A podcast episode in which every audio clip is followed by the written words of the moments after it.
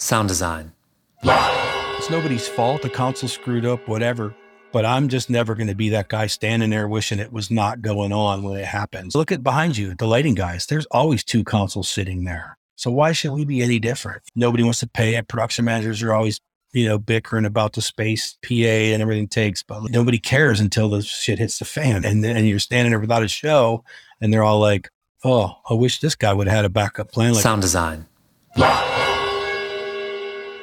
Welcome to Sound Design Live, the home of the world's best online training and sound system tuning that you can do at your own pace from anywhere in the world. I'm Nathan Lively, and today I'm joined by front of house sound engineer who spent 26 years mixing some of the biggest bands on tour worldwide, Sean Sullivan. Welcome to Sound Design Live.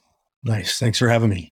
And I forgot to ask you, do you prefer Sean Sullivan? Do you prefer Sully? What do you like? I grew up in a long line of Irish Sullivans, so we all go by Sully. It's been the family nickname for, I have three brothers. They all go by Sully. Like, really? It's just, yeah, it's, my dad was a fireman, long line of firemen, and firemen all go by their last name or a shortened version of their last name. Sean, you call me Sully, either way, it doesn't matter to me. So it's common for you and your brothers. This is the first time I've heard it outside of my grandfather. And apparently his friends used to call him that. And when he passed away, he left some money for the YMCA in Estes Park in the Rockies. And so they actually built a cabin and has his name on it. So if you ever go to Estes Park and you go to the YMCA, there's a cabin you can rent that's called Sully. Nice. Lots of Sullys out there in the world, that's for sure. Okay, Sean, I definitely want to talk to you about having a solid backup plan, subwoofer arrays, and gig prep. But before I do that, after you get a sound system set up, what's one of your maybe favorite pieces of music to play through it to get familiar with it? For a long time, I would just play stuff that I knew very well and could remember. Did the snare sound the way it should? And got away from that a lot lately, only because that stuff is so perfect and so polished and mastered within an inch of its life. If the PA doesn't sound good with that stuff on, then you're in big trouble. Because of virtual sound checking now, and I know that my mix is dialed up in near fields and to be sounding the way it should, big and huge on something that's neutral, I just typically use the show that I'm working on. I put on a song. I use the same song every day. The carpenters and the backline guys, they all hate me. They're like, God, this guy in that same, we're going to hear this again tonight. We're going to hear it sound check. And this song, and we put it on loop, and my system engineer and I will put a chunk of the song in loop, and so that it's very similar everywhere we go walk in the room, and we hear the same piece over and over again, just to make sure the rig's the way we want it to sound, and with something relevant to what we're doing tonight, because I'm not playing back pre-recorded music tonight. I'm playing my less than average mix. And I only say that because live is nothing like a studio, the way we throw everything on stage and we point it all at each other and there's no isolation and the vocals are full of bleed and PA mess and obnoxious sounding rooms. Like that stuff's all detrimental to how it sounds. So to use something that's nothing like that, to listen to a PA. Now, I'm not saying you can't get a PA to sound right with pre-recorded material. I just stopped doing it. I was just like, I'm just going to use something that's relevant. And that way I know this rig works with what I'm going to put through it tonight. Yeah, that makes sense. And in your own defense, those carpenters aren't switching up their hammers every day so they can make it sound different for you. No, not at all. I get it that it's painful to listen to and it's just part of the job. Just like when they're putting the rolling stage together and I'm out of front of house waiting to build front of house and they're banging on stuff with dead blow hammers. That's annoying too. We all have annoying parts of putting a show together. So sorry, guys. Sorry, everybody out there that has to deal with it. I don't like it either, but I got to do it. So we had a lot of great questions that people sent in, but I want to start a little bit talking about career advice, because I know there's a lot of people who are struggling to find work right now. We're either still in the pandemic, depending where you are in the world and when you're listening to this, or we're coming out of it. But looking back on how things have played out for you in your career, and now your deeper understanding of how the pro audio industry works, what advice do you have for me and other people who might be looking for gigs right now to help find more of the work that they really love? I feel like looking for gigs is like the toughest way to do it in this business, because I didn't do it that way. I started with a vendor. I started young at Eighth Day Sound. I was 20 years old and I got in there micing stages and tech and monitor rigs and flying PA, doing the beginning phases of this of touring industry. I started at the bottom. And anytime someone needed a front of house engineer or a monitor, opening acts don't have any money. They always need somebody. I was always the first one to put my hand up. And nowadays I see young kids text. The first thing they do is say, well, how much are you going to pay me? And I didn't do that back then. Like I was working for the vendor. I was making my measly money working for the vendor, which to me back then was good money because it was better paying than the car stereo shop that I worked at when I stopped working there. But it's all about the desire to be better than anybody else that's done this and to not worry about the monetary side of it, because that will come. If you get good at this, that'll come, because it has for me without worried about that aspect. All I cared about was getting people to know who I am and then realize that I wanted this more than anybody else. And I desired to be better at it than anybody else. And that's, I feel like nowadays with the movie, The Matrix, when she needs to be a helicopter pilot, she just says, hey, tank, load me up. This hell. And that's kind of how it is nowadays. People just demand this really fast, like boom, YouTube knowledge and watch a video and you know how to do that. And the instantaneous gratification is just doesn't exist really. That's social media life. It doesn't really work that way in real life. Earning things and getting better at things so you do earn those things, meaning jobs, is hard work. It takes a lot to get where I've got doing it. And it started with the desire to be better than anybody and did not care if I made any extra money on top of the money I was already making to do it. So just show the desire. And once you get put in that position, be capable of doing the job that you were about to do. I see guys, young kids are like, how much are you going to pay me? And the first thing I say to them is like, how much are you worth? Because if you're just starting out and you're a monitor guy for the first time, as far as I'm concerned, you're not worth anything. So why are you asking for money? And that's how it was for me. I wasn't an established monitor guy. I wasn't an established front of house guy. So I didn't see myself worth anything, but I was on the path to be proving that I was worth something. And that's what it took, was just to be like, hey, I don't care. And if you are good at it, you're better than, in my case, I was outshining the monitor guy from the band or the front of house guy for the band. And people start recognizing that. Next thing you know, they go, what's your phone number? And then you're busy and you're not looking for work. The work's looking for you. Good way to do it. I know it sounds easier than it is, but way easier than going, I wish someone would call me for a gig without them knowing who you are. There's a quote that I'm probably going to misquote that is something like, nobody cares what you know until they know how much you care. Yeah, something like that. Okay, before I get into other people's questions, I want to give you the floor for a little bit. You work with a lot of other engineers. You've been around a lot of other techs.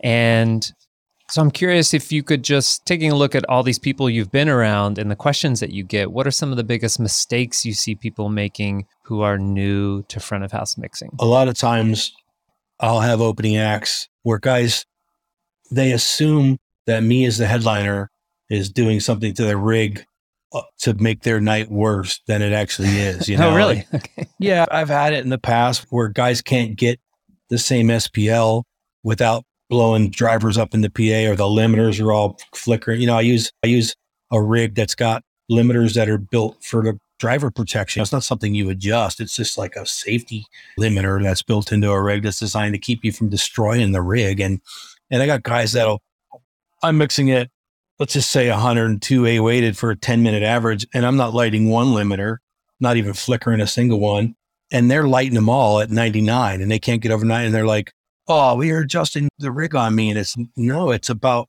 managing transients, having your mix be huge sounding instead of just being loud by turning it up. So I feel like there's even myself at the level I'm at and the gigs I'm getting, I feel like I'm a horrible engineer compared to like studio engineers that really know what the hell they're doing. Even engineers that you've never even heard their name before that are just amazingly talented and good at like making things massive and huge without using all the headroom. Like that's a fine art that I'm still trying to master every day in this business. And when you do that, you can mix quieter and give the perception of big and massive without blowing your own hearing out, which you got to do this job every night.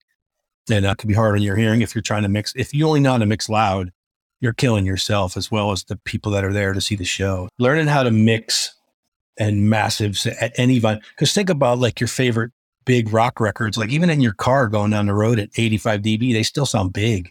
They still sound massive. And that's a fine art. It's something that not a lot of people have. And like I said, I'm still trying to figure it out.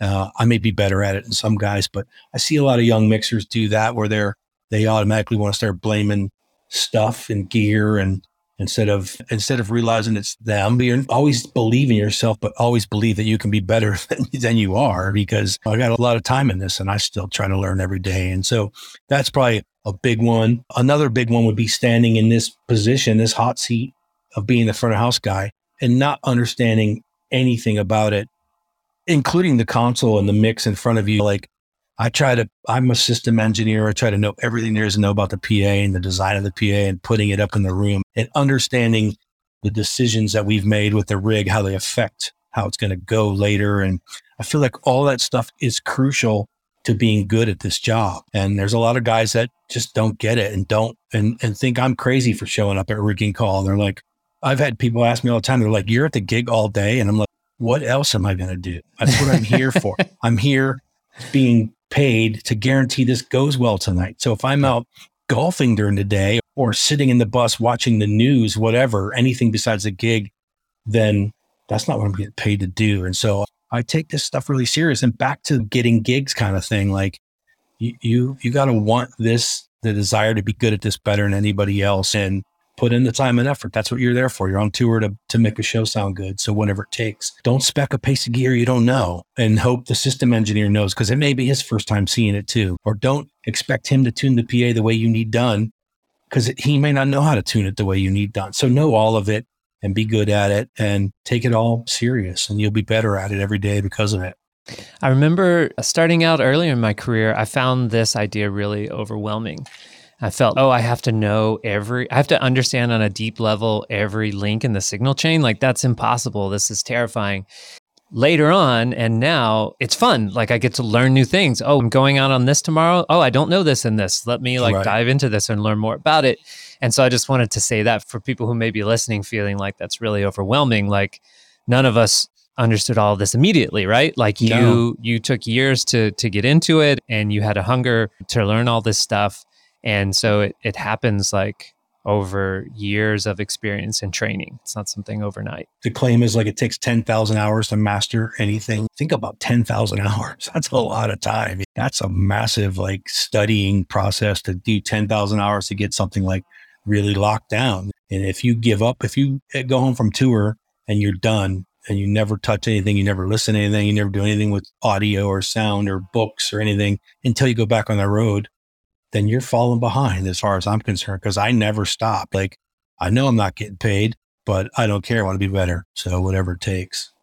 Yeah. And I've heard you mention in other interviews that if it sounds good on your near field monitors, then it's probably only just going to sound better on a bigger, more powerful PA. So you look at something smaller and then you just turn it up.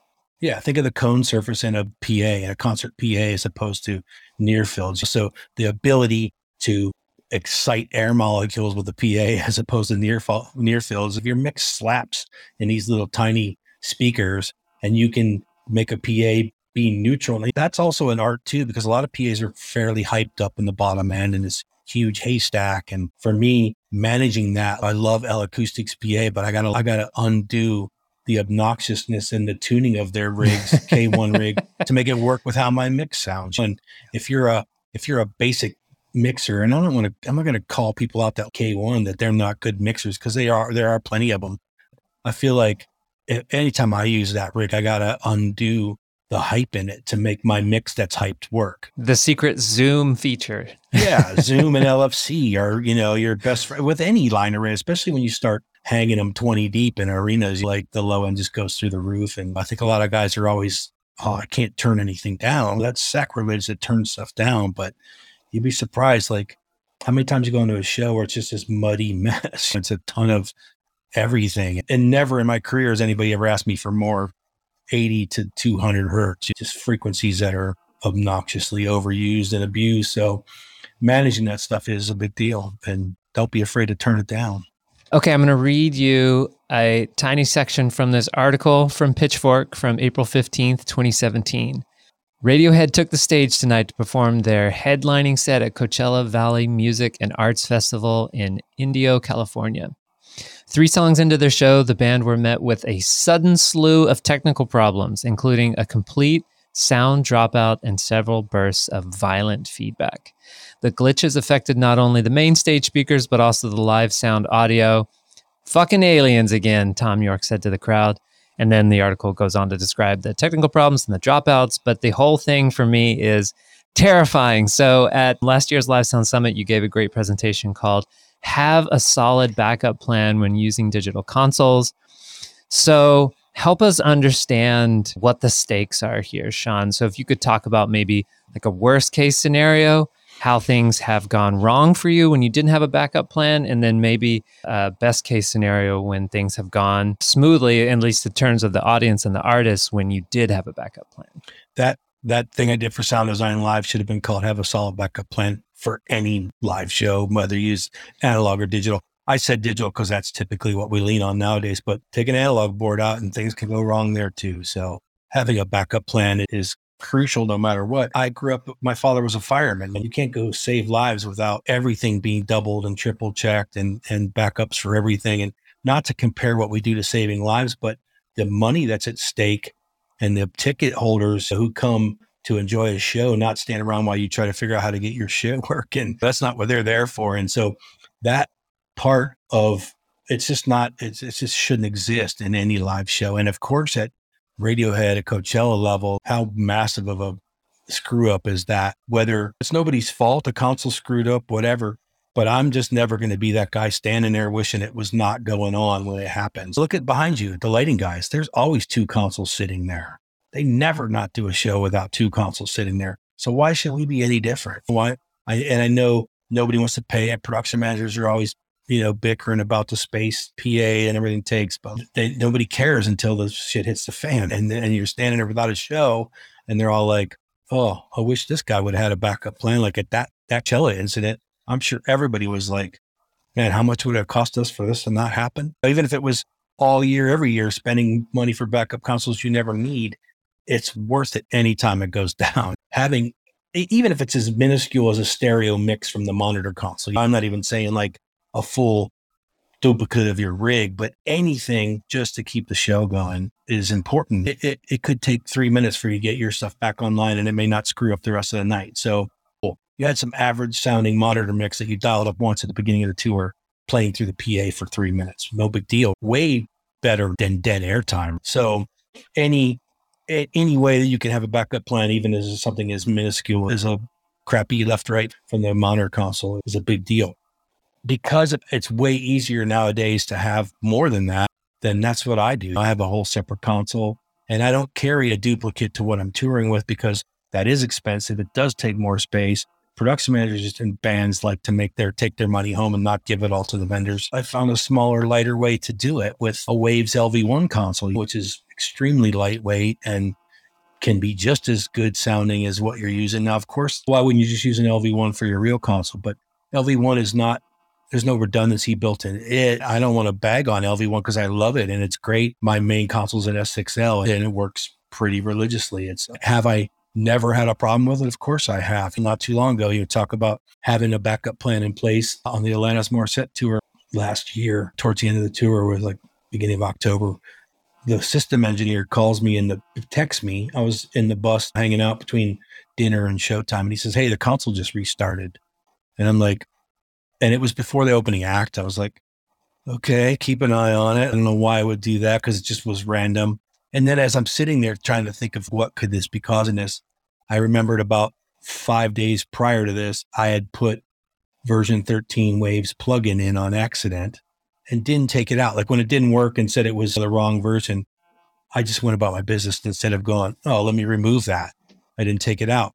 And when the desk actually crashed on me during the show that night, and I spun 90 degrees to my backup console and pushed the stereo fader and the show was back on while my system guy restarted the desk. The PA went down for 150 milliseconds, basically, as long as it took me to turn and push the stereo fader of my LV-1. Because the way I route it into my rig, it's ready to go. It's just turn the stereo fader up. And I don't build snapshots, and I don't have it nearly as well dialed as my main console is. It's close and it's better than nothing. And I can turn it on and go, okay, well, I need to EQ my vocal. I need to do this. And I can do that because it's a console with a surface and everything I need to make it work. The production manager came right. He's like, did the PA just stop?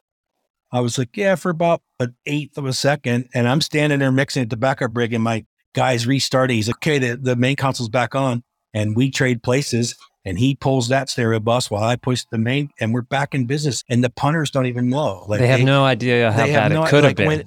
Yeah. And when the PA dipped, luckily for me, it was like in a call and answer kind of part of the show where we don't mute the PA, but it just worked. Like it just happened to be like in that. So they really didn't know. And it was that seamless. And the production manager, like after we're back on the main desk, he splits and goes back to his office, and we mixed the rest of the night, and the console didn't shut down. And the next morning I found the version 13 plugin. It got rid of it, and it never happened again. That could have been horrible. The guy could have been restarting the main console, and I had no backup plan, and it could have went on for 5-10 minutes, the band's leaving the stage. And like Coachella with Radiohead, they left the stage twice when that happened. Yeah.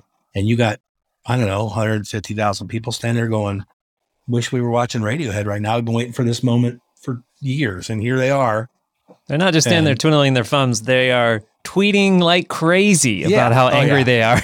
Yeah. And that's the worst part. Like, it's not a reputation killer. Like, I know Jim Warren really well. Their front of house guy. He's an amazing, talented front of house guy. It didn't have any detriment to his career. Now, I do know front of house guys that used a console that had happened on, and the band was like, okay, you can't use that desk ever again. But if you had a backup plan and that desk crashed, they wouldn't know. They would just still be on stage performing, and they wouldn't even know, and they wouldn't have anything to say. So now this guy's forced into using a desk when he's on tour with that band, different from a desk that he uses when he's with every other band. I don't want that to happen to me. The punters aren't paying. It's like feedback, right? Nobody's paying for feedback. There's no added ticket value that says, with free feedback when you go see the show. So that stuff's unacceptable. Every part of that is unacceptable. Console crashes, feedback, anything that's not part of the show should not be part of the show. It's not something punters want, pay for. People expect it because it's like cliche in movies. Anytime someone steps up to a mic, it feeds back. They just, like sound designers that do movies for a living, just do that. But that stuff's under my watch. It's all unacceptable, and I'm not having any part of it. I do pause the movie anytime that happens when I'm watching a movie at home to explain to my wife how, why it is so detrimental that they continue the stereotype.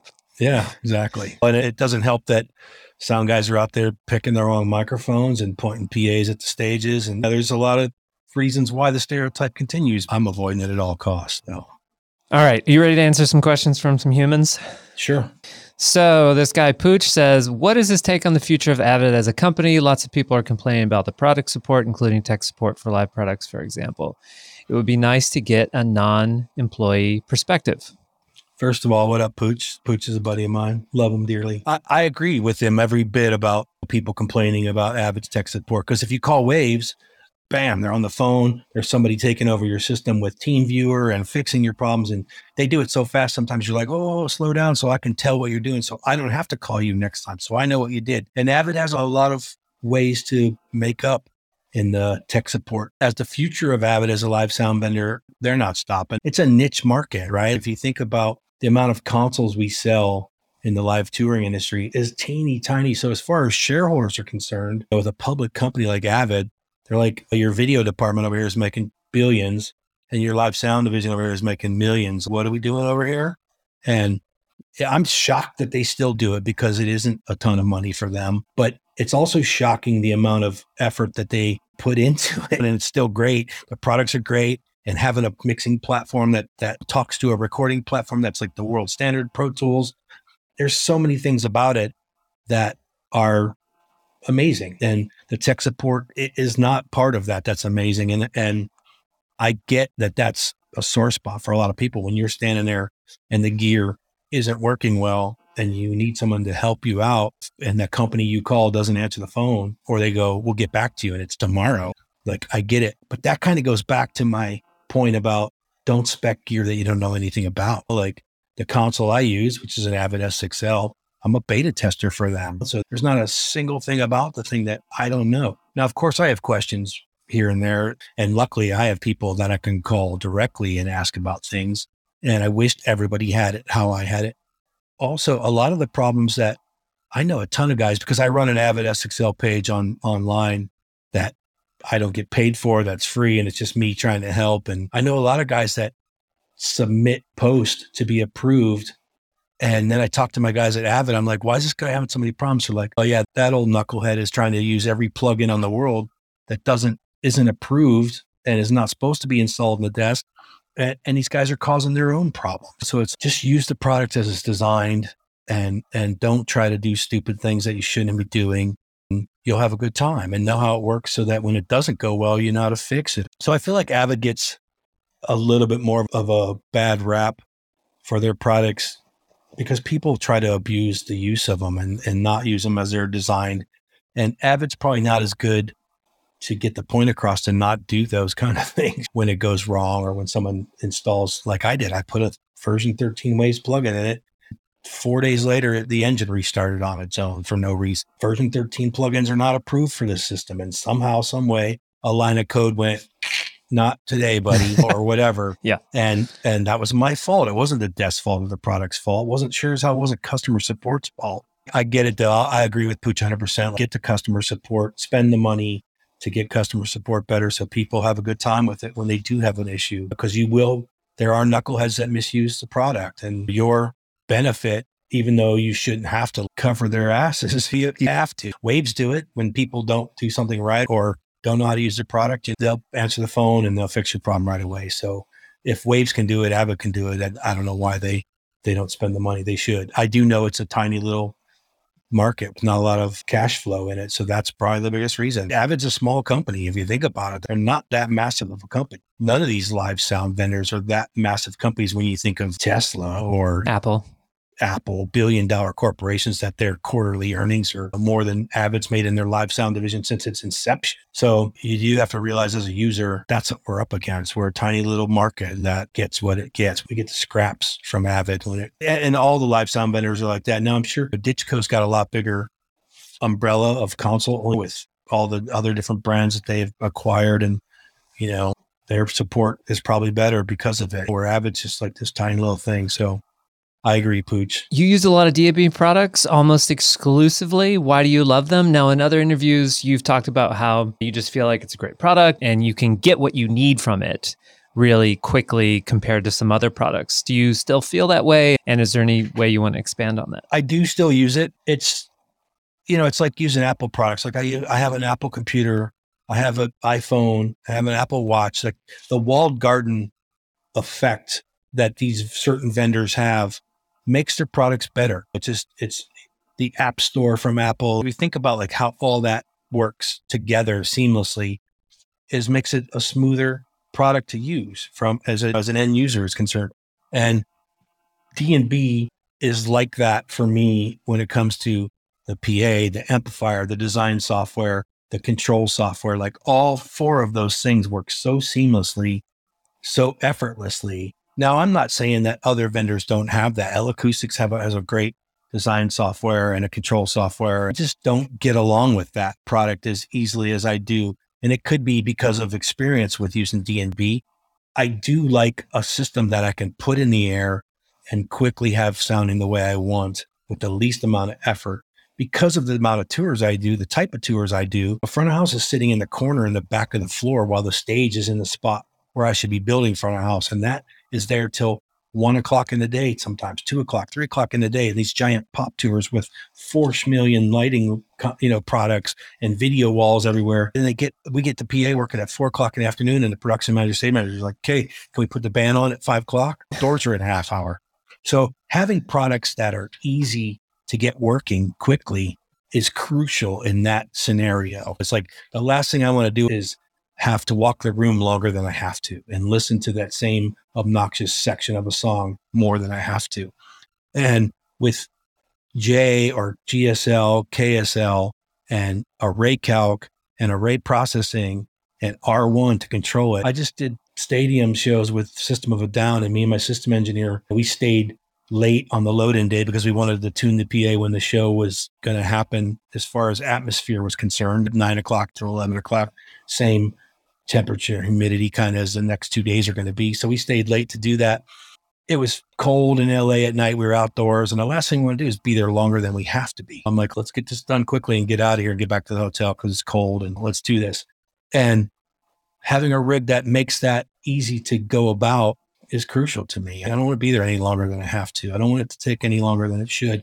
And I don't know what you know about array processing that D&B have. The way the air affects mids and high frequencies over distance is massive to any PA. It doesn't matter what PA you are, line array, front, point source. It doesn't matter. Anything you're trying to shoot 100 meters through a venue is going to be drastically affected by the atmospheric conditions. And D&B have done massive amounts of research into the effects of the atmospheric conditions on the array over distance. And array processing was one of the earliest to counteract what atmospheric conditions do to a line array over distance. And I'm not one of those front of house engineers that just lets my system engineer deal with everything and I stay at front of house and hope it's good back there. I'm back there listening to it. I'm at the top of the arena and the very back row of the seats during the day going, it's not cutting it back here. And until array processing came around, we did other things and we boosted the top boxes and we put CD horn EQs on shelves on the top of things to try to, but that was archaic compared to array processing. It's just massive algorithm to deal with the distance and the temperature and humidity effect on sound. And it works very well. Now, of course, you can abuse that too. There's adjustability in array processing, and I've seen it abused, and it could make it worse and sound overly excessively bright and those kind of things. But once again, don't choose products and use them without knowing how to use them. And I know how to use them. Me and my system engineer worked hand in hand together for years now to develop a method to getting it to work in our behalf. And those things about that PA make me pick it every time over any other PA, because I know when I go back, and I've toured with other PAs. Like, I have buddies that work for other vendors that are like, oh, I mean, I'll use our stuff all the time. And I'm like, because when I go to the back there and I listen, it doesn't do what I expect it to do. And the intelligibility is off. I got to take more time to manually try to make this PA work back there, where array processing, if set and configured correctly, just does it for me. And when I walk back there, I make a sweep through the arena and I'm like, yeah, it's doing what I expect. Let's go back to getting the band on stage, to sound checking and keeping the production manager and the day going smoothly and fast, because they don't care. They'll put a show on whether you're ready or not. They do not care. They're like, hey, it's time. F you. We're out of time. And I didn't do anything to cause the time to be out. You know what I mean? The lighting rig and the stage and the carpenters and everybody and the show being designed by these designers who don't give a shit about sound. Those are what I'm up against. So when it comes to a rig that can help me in that situation, I'm picking it every time. And this stuff sounds great. You know what I mean? It's the timbre of a D&B PA is something that I'm cool with and I agree with. There's other line arrays. Everybody makes great sounding line arrays, but they all have their own kind of timbre to them. And me having a big, massive mix that needs a neutral sounding PA, the D&B rig is the closest for me in the quickest amount of time. So that's what I'm picking. And I get results, and people keep calling me, asking me to do their tour. So that's what I'm doing. Awesome. Most of your career was spent with Eighth Day. So what's your take on the Clair purchase? How has it affected you? In another interview, I heard you say that you feel like it's positive and it just benefits everyone. Do you still feel that way? Yeah, absolutely. And Eighth Day and I have a long history. That's where I got my start in this business. They were a local vendor to me in Cleveland. And so I grew up there. It's like when you're a kid and your dad drives Ford pickup trucks, you probably end up driving Ford pickup trucks yourself. It's just the way it goes. And Eighth Day was that for me as a young kid. They gave me my start. They put me on tour flying PAs. And, I have history with them. And Eighth Day always bought the products that I liked and agreed with. They started early with VDOS, which was still amazing PA to this day. And then Turbo Sound and that kind of things, where they just always had good products. So I love them and have got amazing results with them. And I've toured with Clair for many years as well, with their PAs and their rigs and that kind of stuff. But as far as them buying Eighth Day, both companies have amazing things that can learn from each other and are learning from each other. Clair admittedly bought Eighth Day for things that they do well that Clair probably didn't do as well. Not that they did anything poorly, or not that Eighth Day did anything poorly. They both are amazing companies, but it's a learning experience for both of them. So it's beneficial, I think, for them to take them over. And for me, that is it benefiting me in any way? Absolutely. Clair's giant. Like, how could it not benefit me when I'm specifically an Eighth Day guy and use Eighth Day? I don't work for Eighth Day, but I hire them on a lot of tours. There's a lot of people, Clair Brothers, are like, F that guy. He won't use us. And I hate that. I want to be friends with every vendor. If you only own the products that I typically don't use, and they own all the products that I typically do use, and the bands are hiring me to bring my A game and get them the best results, that's who I work for. So that's what I'm doing. Now that Clair owns Eighth Day, and Eighth Day goes, hey, you can have anything they have, and you can have anything we have, and Clair, you can hire them. And now it's just whatever you want. If you hire a Clair gig, it's whatever you want box-wise, instead of just their manufactured stuff, which is great products. You make amazing PAs, Cohesion, and their CP products they make, the powered subwoofer stuff, all amazing products. A little behind in the software side of like D&B have, so not my go-to when it comes to picking things, but I think it's beneficial no matter what. Now I'm hoping the guys at Clair Brothers can't avoid me. And they, when they get asked for about an engineer that they recommend, I'm hoping my name's at the top of their list, sure, or close to the top of their list. So I think it's beneficial no matter what. All right. Marcel says, which festival has the best catering? Osheaga Fest, Canada. Probably the best, like craft pizza ovens and just like anything you can imagine. Yeah. Osheaga Festival. Oh, wow. He knows that. He's been there. He knows that. Michelle says, I love Sean's Facebook posts from the shows that he's working on. Can I ask about subarrays? I've seen some photos where it looks like he's both spreading out the subs and creating a delay arc. Doesn't spreading out the subs make the line longer and narrow coverage? And doesn't the arc widen the coverage? Seems like opposing design strategies. Can you ask him to walk us through the decision-making there? There is no decision-making. I know what he's talking about, the post he's talking about. There is no decision-making there. It's the logistics of the building that you're dealing with, and you put the rig up however you can get it in, deployed that day. You know, if it's, we typically do a flat line and we put some time on the subs to get them widened. In that case, it was spread out over space, but it was an arc as well. So we ended up having to delay the middle subwoofers to try to take a little bit of the arc out of it. It's counter what it looks like, what we're actually doing in the processing to make it work the way we've deployed it.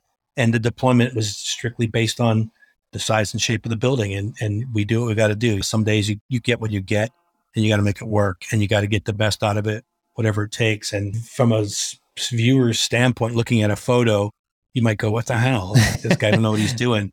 But guess what? I'm just doing whatever it took that day. Yeah. So that's all there is to it. And we made adjustments to invert the arc so that it didn't affect our line to do how we would normally do it. So it still worked and behaved the way we wanted it to because we manipulated it. Cool. Kenny says, ask him what motivates him to keep going and pursuing live sound on difficult days or days when he gets discouraged. I love this stuff. I'm putting concerts on for a living. I'm mixing live sound for a living. So even on the worst, crappiest day when you wish you weren't there and you got a family member at home that's wishing you were home, or worse, your father's sick and getting old, you know, there's those days that suck, but I love what I do so much and would do anything to not have to do any other jobs. And there's this video I show a lot of roadies that like to complain on tour about how bad the day sucked, where it's 5-year-old and 10-year-old Cambodian boy and girl that are out hunting snakes for a living at 10 and 5 years old to put snake soup on the dinner table that night for their family. And their mom's probably selling snake skins for $8 that month or whatever. Go see what truly shitty jobs are and realize like how good we have it even on the worst days.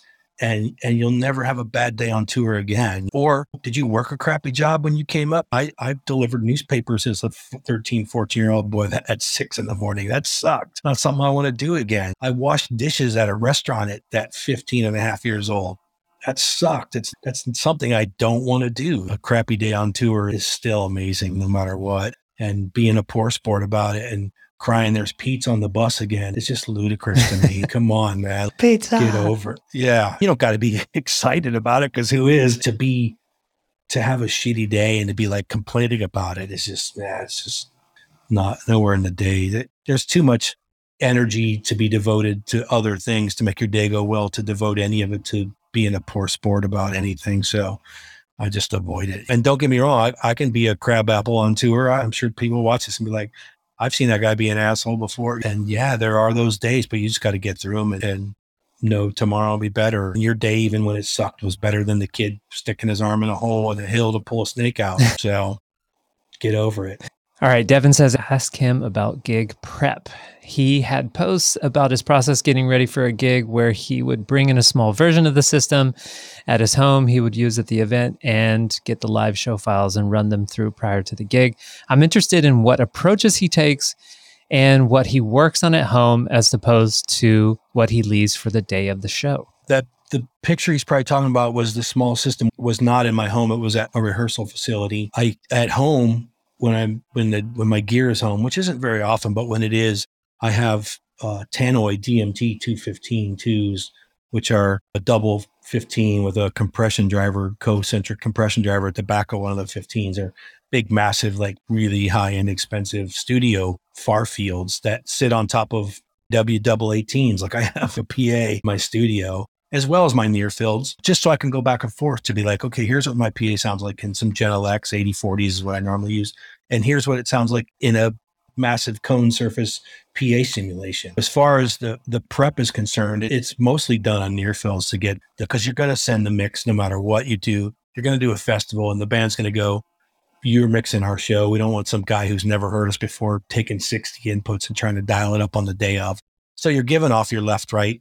Now, it could be left, right band and left. It could be just a mix, but you're going to send it to a stream somewhere, or you're going to record it and the band's going to ask for it or something. So it better sound good in that scenario. It has to, because someone's going to hear it in that scenario. And you'd be surprised how well a mix will sound, like we were talking about earlier. Once you get it in this massive, like overblown PA, you'll be surprised how good it sounds. It just gets better. It doesn't get worse. If it's crappy in the near fields and you hope that the PA brings it to the level you want it at, you're missing the point. And so the big PA thing at home for me is just to like, okay, yeah, cool. It works in that massive environment, but the work was really done in near fields. And even at rehearsal, when I post those pictures of a small D&B V rig on top of infras and J subs, it's really just a confidence thing to go, yep, cool. It's going to translate in the PA once I'm done with it in near fields, and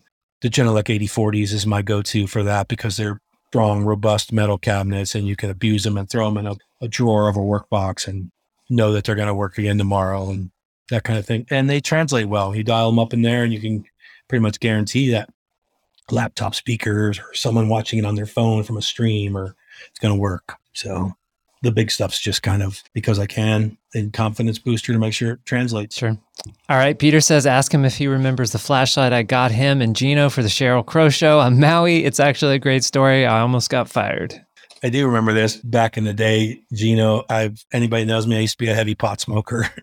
I don't anymore. I'm old now and I gave it up. But back in the day, we were in for pot. We were in Maui for a gig. And Peter was one of the local guys who did everything on a gig. He was like in the lifts to hang the PA and he was a stagehand and he was driving the runner van. He was one of those guys that just did everything. And we were like, hey, get us some weed. And because he didn't want to get in trouble and get caught for it, he stashed it in like some those cheesy like gas station LED flashlights that they have like on the counter. Like it was like giving us a gift. And it was a couple grams of weed stuffed in the flashlight. I didn't know that he almost got fired for it, so I'm glad he didn't. Yeah, we'll have to find out his side of the story. I would have felt bad. Yeah.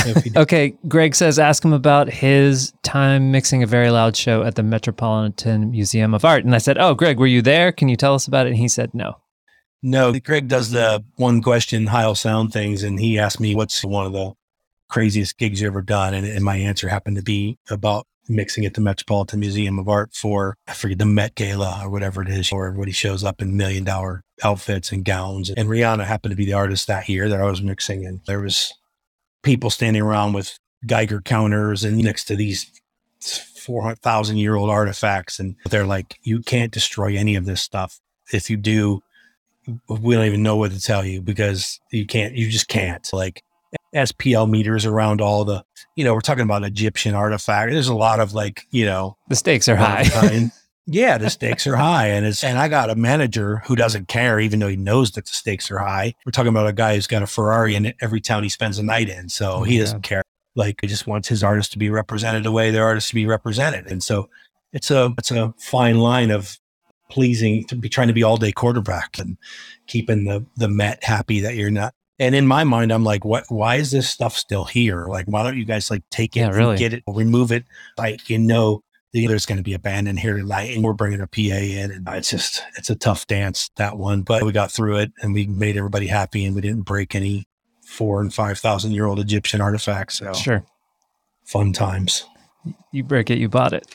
Or you can't afford it, but somebody's going to pay for it, even though we can't replace it. So Johan says, how is he using virtual playback on his daily workflow? And at the beginning, you already talked about how that basically is the first thing you play. So do you want to say anything else about virtual playback in your workflow?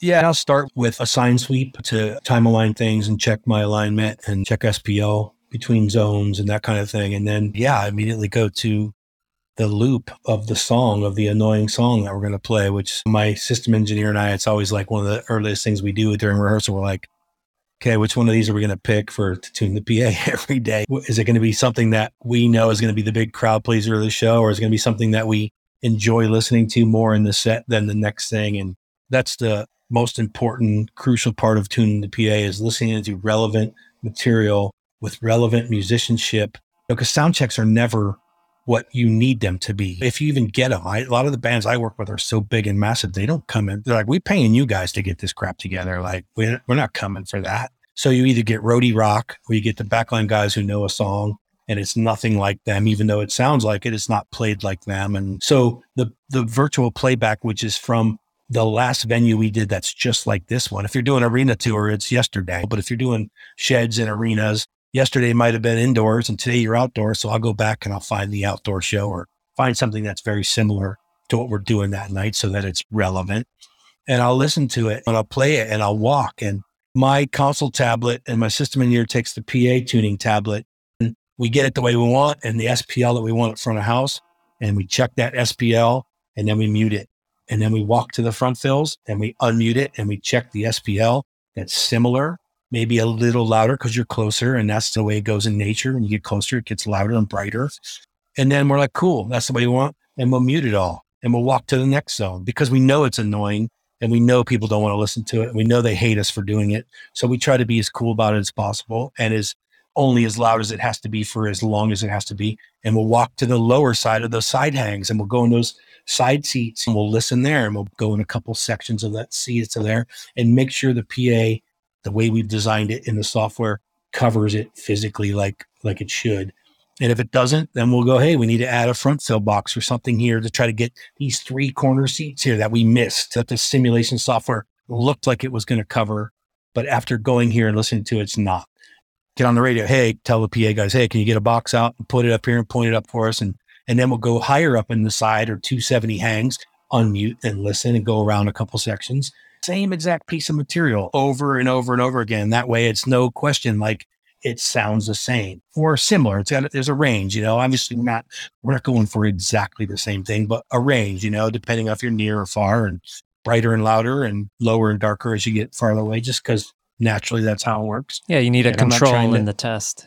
Yeah, I'm not trying to undo nature with, a PA. I'm trying to keep it how it normally works. And that virtual sound check, it was a game changer when it came out. That's one thing that started me down the Avid console path, was when I first heard that we were going to be able to record and play back with Pro Tools in the live scenario. I was just like, are you kidding me? Like, really, this is going to happen? Like, we're going to do that? Because I had a studio background and I know what studying tracks was about to make things sound the way they should. We don't ever go into the studio and do a sound check and then send the band packing and go, okay, we're done, like we do in live sound. And so when that came, that was just a game changer, and I've just never looked back, because it's changed my game. It's made me a better mixer, made me a better system engineer, even though I have a system engineer that's amazing and does a great job. It's made us both better because we can truly study the work in all scenarios without the pressure of the lights being off and the crowd screaming and all that part of it. We're like a controlled environment where we can do what we need to do. And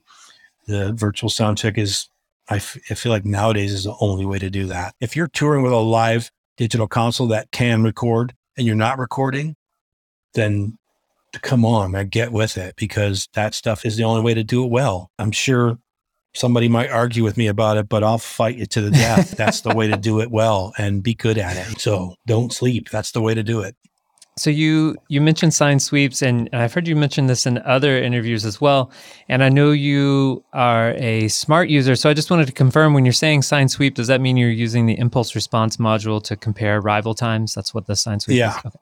Yeah. And in general, coherence is always an issue, right? It's one of the hardest things about using an FFT to tune a system is coherence. If there is no coherence, you're pointless. There's no reason to do it. And with continuous pink noise on, constantly exciting every surface in the room, coherence is typically always bad, even with everything in your favor, the mic placement and one system of the rig on and everything in your favor. And pink noise is just this continuous equal level source, exaggerates everything. It bounces constantly, where a sine sweep is all frequencies equal, but just one at a time, spread out over distance. And the coherence better. It's not great either. Like, they'll always find some anomalies in coherence because of reflections. It's just the way it is. We're not in this anechoic chamber that would give you this perfect phase response no matter what.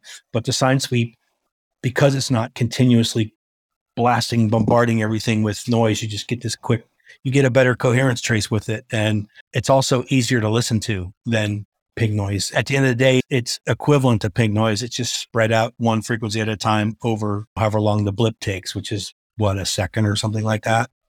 It's not, it might not even be a second. It might be a half a second or whatever it takes. But I just like to be as accurate and as the least annoying as possible when doing this stuff, because I hate it too. I've said it a million times. Nobody likes pink noise, including me.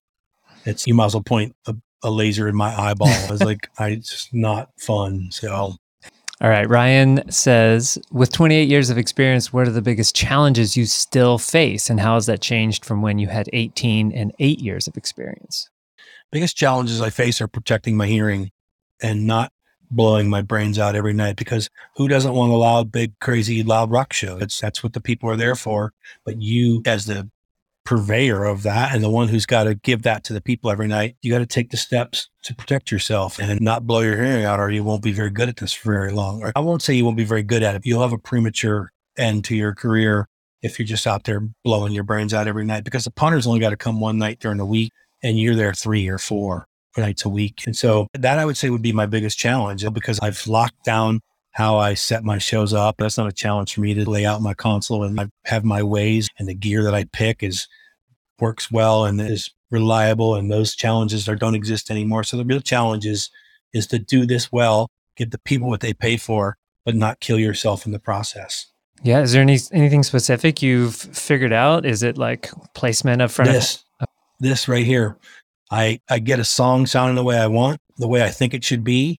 And then I'll put these in and listen with my cue bus aligned to the PA, so that I'm in time with the sound coming at me, how far I am away.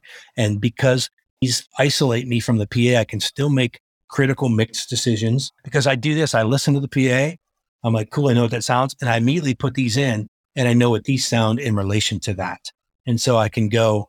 And so now I'm 20 dB less. So if I'm mixing at 100 dBA, over 10-minute average, or 102A over 10-minute average, which can be quite loud for 10 minutes. If I take myself out of that environment with 25 dB less of reduction, so now I'm at 78 dB, where I can listen to these at, or let's say 85. 85 is like the studio norm. That's what typically try to mix at in studios is 85, because you can do it all day without killing yourself. And so if I can get this 102 dBA weighted show down to 85 in here and still be able to make critical mix decisions, take them out, confirm what I did, put them back, take them, it's a constant flow of these in, these out. And I only went to in-ears because they isolate better than headphones do. And you can't tell I'm wearing them. Yeah, even though mine are black with silver logos on them, nobody even knows I'm doing it. The show sounds great. That's all they care about, managers or bands, girlfriends or whatever.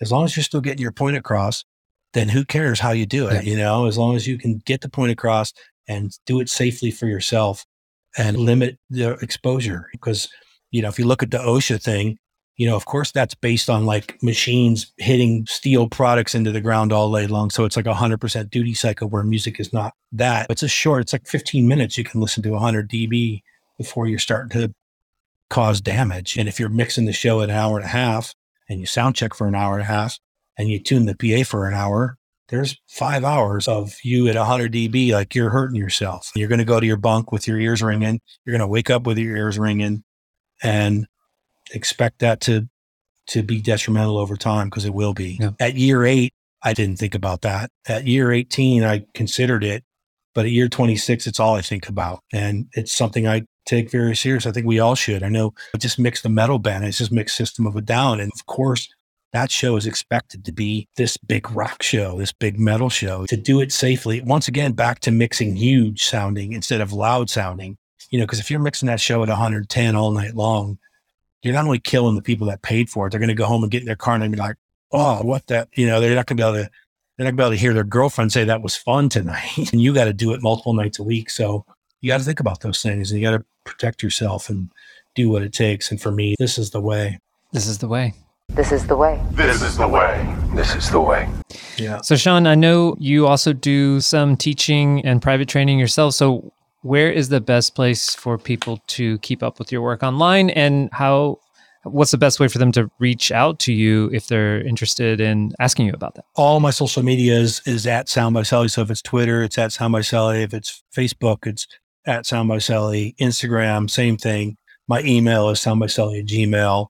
So it's pretty easy. You can type in Sound by Sully in any one of the platforms, you'll find me and reach out. Even if you don't want to spend any money, if you got a question and you'll be like, hey, I'm going to ask this guy because he seems like he'll help me out, hit me up. I'm not like, oh, until you give me some money, I'm not talking to you. I don't do that. I love this shit. So hit me up. Let's talk about it, whatever. And if you want to go deep, then yeah, let's spend some money and I'll help you along the way. Because I would have killed for someone like me to offer this kind of stuff to get me, my skill set advanced to where I want it to be. When I started 27 years ago, there was like the Yamaha Pro Sound Reinforcement Handbook was it, doing it. That was it. And so between YouTube and guys like me that I know, Pooch has got a great online thing that you can buy. And there are some guys that want to help. I know guys are like, oh, you're crazy. I'm not sharing what I know with anybody. I'm not intimidated by these guys. I'm not worried that these guys are going to take my job because I know for a fact that every day I'm trying to get better at this. And I know I want to be better at this every day. So I welcome it. I'm tired of going to shows that sound bad. So I'll do whatever it takes to help people. Yeah, this is a public service. Yeah, to get your act together. Like some bands only have so much money, so they only want to pay front house guy this. You're going to get an experience level of this as opposed to this. And that's the way it goes. But desire to be good at it and hit guys like me up to help, and I'll help. I'm not afraid to help. I don't claim to know everything, but I have learned a bit along the way. And the gigs I get and my resume obviously confirm that. Not to be big-headed or egotistical about it, but I've gotten where I've gotten because I took it seriously and I learned as much as I could along the way. And I've studied from great people greater than me along the way. And I've done what I'm offering to do for people to help me get better at it. So don't be afraid to hit me up. All right. Sean Sullivan, thank you so much for joining me on Sound Design Live. Yeah. Thanks for having me. Great. Good fun. Sound Design Live.